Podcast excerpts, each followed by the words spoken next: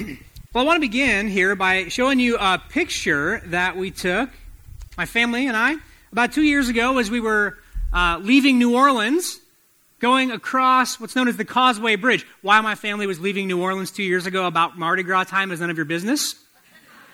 Talk about that some other time if you like. But this is a picture we took, and this, uh, this bridge is called the, called the Causeway Bridge.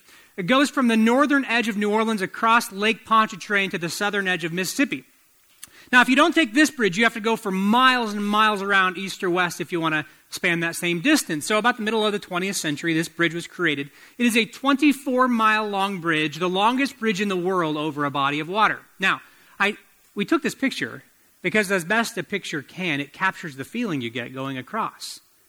I noticed for me, it, it felt kind of lonely can see there's not a ton of traffic, whether that's because others are a little skittish about the bridge or not. Maybe it's just the time of day, but there wasn't much traffic. You felt lonely. You feel a bit exposed out on this bridge in the middle of this huge body of water. You feel a little bit at risk. There are call stations here and there, and it reminds you that if you were to be in an emergency, it would take a long time for someone to get to you out there. But since we went across this bridge, I've been thinking about it, and this really image, this has come to represent for me what all those feelings wrapped up into one word really represent, which is to be vulnerable. You feel vulnerable going across the Causeway Bridge, or at least I know a lot of people do. And, and most of us avoid vulnerability, and understandably so. But interestingly, importantly, Jesus doesn't seem to avoid vulnerability. Today we're going to read a story found in Matthew chapter 26. You can look it up now if you'd like. It's on page 757. In the Bibles underneath your chairs, we'll have words on the screen too. But rather than avoid vulnerability, Jesus seems to walk right into the face of it as we see in this story, and I believe that's because he knows what it can produce and what the only alternative to it is, which we're going to talk about. Before we read this story, let me just let you know where it fits in the overall story of Jesus' life and ministry. Shortly before this, Judas, one of the 12 disciples, has agreed to betray Jesus for a sum of money to the religious leaders. And then after that, they share their final Passover meal together, what we call the Last Supper. And from there, they head to the Garden of Gethsemane to pray. And that's where we pick up the story. Would you stand, please, as I read this out loud? Starting in verse 31 of chapter 26, it says this On the way, Jesus told them, Tonight, all of you will desert me. For the scriptures say, God will strike the shepherd, and the sheep of the flock will be scattered. But after I have been raised from the dead, I will go ahead of you to Galilee and meet you there. Peter declared, Even if everyone else deserts you, I will never desert you. Jesus replied, I tell you the truth, Peter. This very night, before the rooster crows, you will deny three times that you even know me. No, Peter insisted. Even if I have to die with you, I will never deny you. And all the other disciples vowed the same thing. Then Jesus went with them to the olive grove called Gethsemane, and he said, Sit here while I go over there to pray. He took Peter and Zebedee's two sons, James and John, and he became anguished and distressed. He told them, My soul is crushed with grief to the point of death. Stay here and keep watch with me.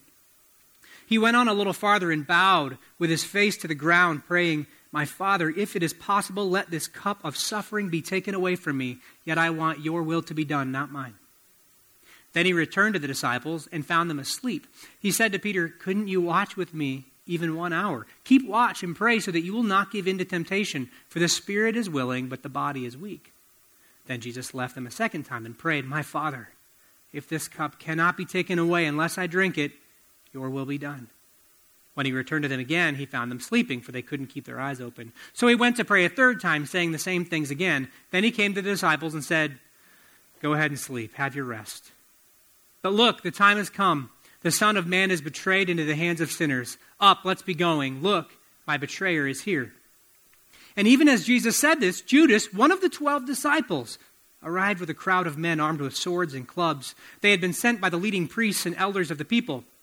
The traitor, Judas, had given them a prearranged signal. You will know which one to arrest when I greet him with a kiss. So Judas came straight to Jesus. Greetings, Rabbi, he exclaimed, and gave him the kiss. Jesus said, my friend. Go ahead and do what you've come for. Then the others grabbed Jesus and arrested him. But one of the men with Jesus pulled out his sword and struck the high priest's slave, slashing off his ear. Put away your sword, Jesus told him. Those who use the sword will die by the sword. Don't you realize that I could ask my Father for thousands of angels to protect us, and he would send them instantly? But if I did, how would the scriptures be fulfilled that describe what must happen now? Then Jesus said to the crowd, Am I some dangerous revolutionary that you come with swords and clubs to arrest me? Why didn't you arrest me in the temple? I was there teaching every day. But this is all happening to fulfill the words of the prophets as recorded in the scriptures. At that point, all the disciples deserted him and fled. My friends, this is God's word to us today. Thanks be to God. God, we do thank you for your word. As always, we ask your help to be yielded to its work in us today. May that be so. Amen. Go ahead and have a seat.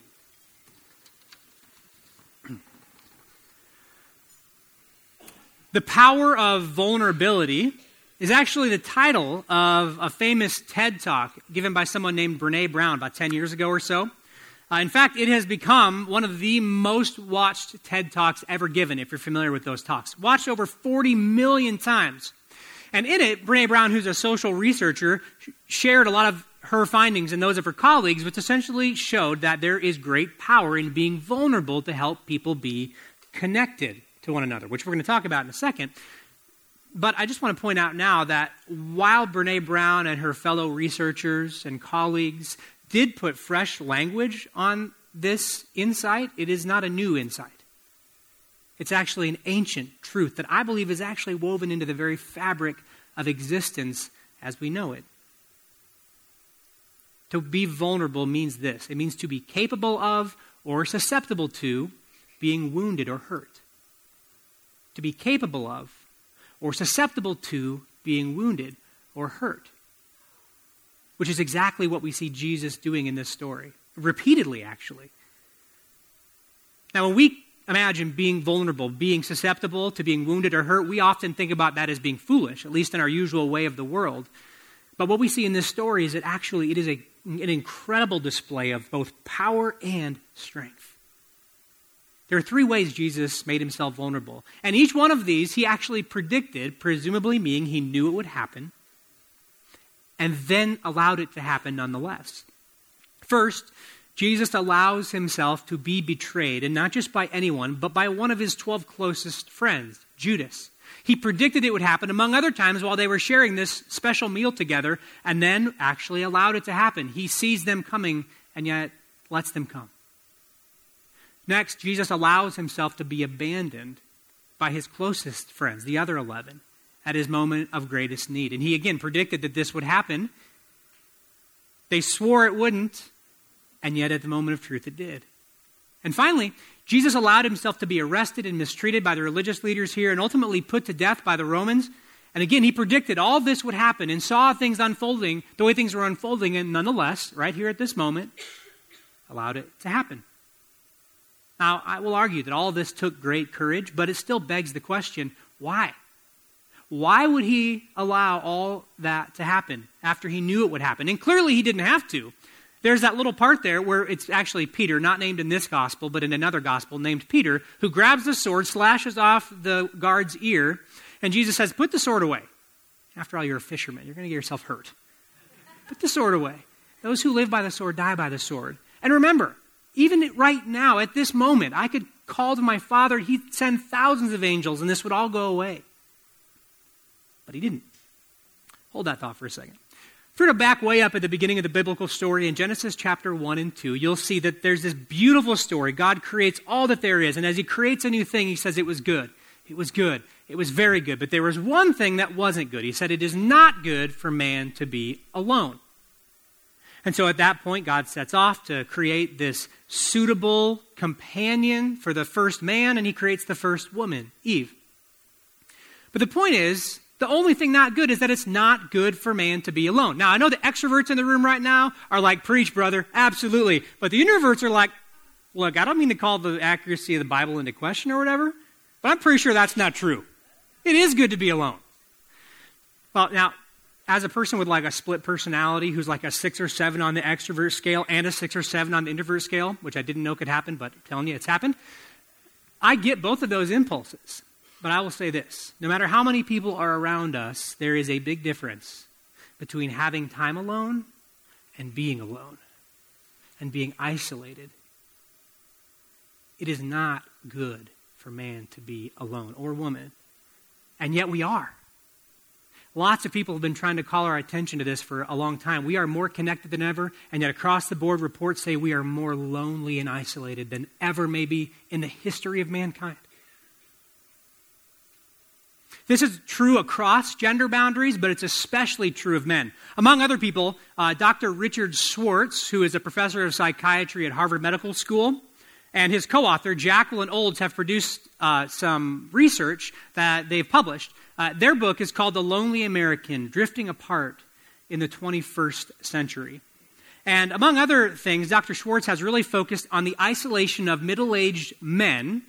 It's true of women too, but especially of middle aged men, and the consequences for their physical health. There are all kinds of physical maladies tied to people being isolated and alone. Loneliness has been linked, even after correcting for other factors, to an increased risk of cardiovascular disease and stroke, the progression of Alzheimer's. One study even found that isolation can be as much of a long term risk factor as smoking. So the truth is, being disconnected from friends is incredibly bad for our long term health. In fact, shockingly bad, they say. So much so, the U.S. Surgeon General says that isolation is a bigger American health problem than cancer or heart disease. That's just the physical impacts of this isolation. So, why is this happening? Well, specifically talking about men in our culture, the two primary pursuits we're often told to, to go after, work and family, take a lot of our time and attention. And so we drift into this sort of social isolation. And what's more than those pressures is that consciously or otherwise, many men believe that talking about personal matters with other men is not manly. And the result means that we often have a lot fewer close or deep friendships or none at all, and instead just more casual surface level friendships between men, which makes those connections weaker, less vital, and harder to sustain, and so we don't sustain them. And don't think it's all that big of a deal when we don't. And yet here we are. I've just described some of the health problems associated with this isolation, and that doesn't speak to the bigger problems of meaning and significance that can only come through genuine, deep connections. As one researcher put it, this is what happens when half the population, men, gets the message that needing others is a sign of weakness and that being vulnerable is unmanly. And I would argue that if any of us in the room have taken on that script, we have believed a lie that has allowed us actually to live in cowardice instead of courage. Because it takes courage to admit that we need one another. And that we actually need more, one another more than just at sort of the functional level. We need one another in terms of deep connections because that's at the heart of what it means to be a human being. And whether woman or man, whether we like it or not, vulnerability is the bridge to connection. Now, in the cosmic sense, this is actually how Jesus has done for us what he has done for us. He surrendered himself to such mistreatment as what we saw in this story to be betrayed by Judas, one of his closest friends, to be abandoned by the rest, and then to be handed over to his opponents, which led to the ultimate mistreatment, which was his death as a criminal on a Roman cross, despite his pure and complete innocence. Yet, according to the rest of the New Testament that interprets these events for us, that is actually the way we are reconnected to God. Despite the separation between us and God that has resulted from our sin, our rebellion, our desire, and eventually decision to go it our own way. In 2 Corinthians 5, Paul says that God was in Christ, including in this moment that we read about, reconciling the world to himself, not counting men's sins against them anymore. And in Romans 1, that same writer, Paul, famously said this I'm not ashamed, though many are, I'm not ashamed of the gospel of Christ because it is the power of God for salvation to heal our lives and our world itself.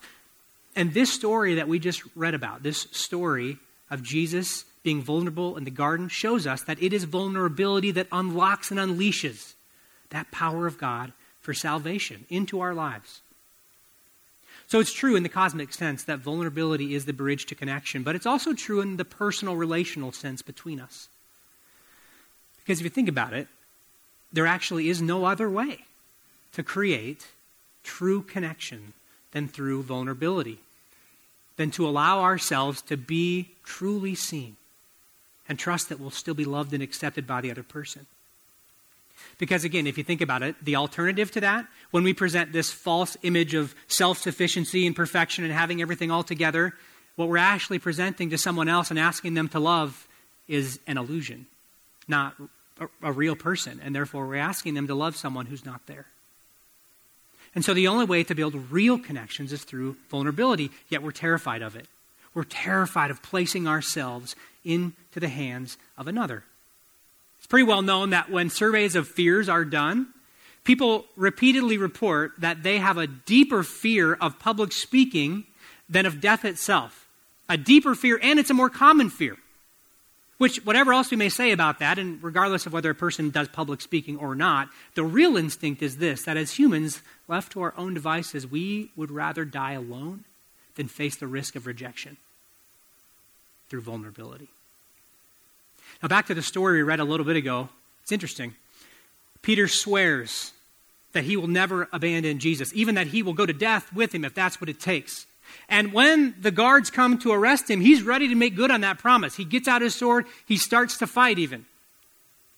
He is apparently willing to go to death before he abandons Jesus. But then he realizes that Jesus intends to hand himself over. And at that moment, that's when Peter deserts, and so do the rest. And I do not think that timing is a coincidence. See, we see here that vulnerability takes greater courage than does a tight grip of control, or certainly than presenting some sort of perfect false self to the world around us. I mentioned earlier this talk that Brene Brown gave, The Power of Vulnerability. What she and some of her colleagues had done was do these thousands of interviews trying to do qualitative research into how some people seem to live wholeheartedly, which she describes as being uh, living with this deep sense of love and belonging. And she said at the end, you could boil these thousands of people down to two groups those who do live with a strong sense of love and belonging, and those who really struggle with that and to maintain deep connections. Said there was really one variable. Those who lived with that wholeheartedness believed they were worthy of receiving love. Meaning, she says, the one thing that keeps us from love and belonging is our fear that we don't deserve it meaning that if we were seen, we would actually be rejected if we were to be seen for who we really are. Which then led to this there was one key correlation that linked people who were living in this wholehearted way, and it was vulnerability. Lived out in things like the courage and willingness to tell someone, I love you, first, risking the rejection. Being willing to do something where there were no guarantees. Being willing to invest in a relationship or a friendship that may or may not work out on the other end. And so then she described this dilemma that we all find ourselves in. When we let ourselves be truly seen, to be vulnerable, we tap into the very core of our shame, our fear, our struggle for worthiness, and we seek to numb all that with all kinds of things. But vulnerability is also the birthplace of joy, creativity, and the love and belonging we each desire so deeply. And so at the end of the day, Brene Brown said this vulnerability is our most accurate measurement of courage. And I think she's right. And if you look at Jesus, I think maybe you'll think she's right too. Because you'll never find one more courageous or full of love, nor will you find someone who is more vulnerable when actually he could have chosen a different route. And yet he didn't. This is the way that he walked and calls us to walk. As we close, I want to give C.S. Lewis the final word because I basically think that's always a good idea. You can never go wrong if you give C.S. Lewis the last word. He said this in his book, The Four Loves To love at all is to be vulnerable. If you love anything, and your heart will certainly be wrung and possibly broken, if you want to make sure of keeping it intact, you must give your heart to no one, not even to an animal. Wrap it carefully around with hobbies and little luxuries. Avoid all entanglements. Lock it up safe in the casket or coffin of your selfishness. But in that casket, safe, dark, motionless, airless, it will change. It will not be broken. It will become unbreakable, impenetrable, and irredeemable. The alternative to tragedy, or at least the risk of tragedy, is damnation. The only place outside of heaven and new creation where you can be perfectly safe from all the dangers and perturbations of love is hell. End C.S. Lewis quote. Now, you know, hell is understood in several different ways by Christians. But ultimately, it's always been about this eternal and full separation between us and God and us and everyone around us, which, no matter how, how you dice it, is to be isolated and to be alone. And it's only through lowering our defenses and letting God in that our lives can be healed and made whole and alive again. And it's not a coincidence that the heart of the gospel of Jesus speaks to this deepest of our fears. This fear that if we were really seen, we'd actually be rejected, by saying that God already sees us just as we are and actually loves us more than we could even comprehend. That's why Paul prays in Ephesians chapter 3 that those he's writing to and praying for would know the love of God in Christ that surpasses knowledge. So if you're here today and you you find yourself sort of starving for love and belonging and deep connections, maybe even searching for it in all kinds of wrong places and you know it. But at the end of the day, find yourself isolated and alone. Let me encourage you to lean into this deep truth of the gospel. Let me encourage you to take the most courageous step you possibly could. First of all, by making yourself open to the healing love and presence of God. And then, second, making yourself open and even vulnerable to those in your life. Now, make no mistake, there is a real risk there. You could be betrayed, you could be rejected, you could be abandoned, you could be mistreated, and if so, remember, you're in good company. It's exactly what happened to Jesus. But also consider the alternative, the only alternative, which is to remain isolated and alone and essentially to give up a core part of our humanity, what it means to be made in God's image. And finally, consider this good news. That is actually the path to life that is truly life. Because it's an act of real life confidence and faith in Jesus himself and what he says is true about us, and a real life step of confidence in the way of life he calls us to. So may we have the courage and the faith to trust him enough to live in that sort of way. May that be so. Let's pray. Well, gracious God, as we come to your word again, always I find I am challenged, and no doubt some of my friends in the room are challenged by what we see through the courage of Jesus to let himself be mistreated in such a way as this.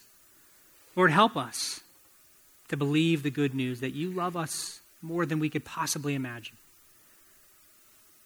And that through not a false display of strength or perfection, but through vulnerability, you unlock a life that you want to bring to bear within us, that is what we ultimately long for. So help us to have the courage and faith to follow you, Lord Jesus. May that be so. Amen.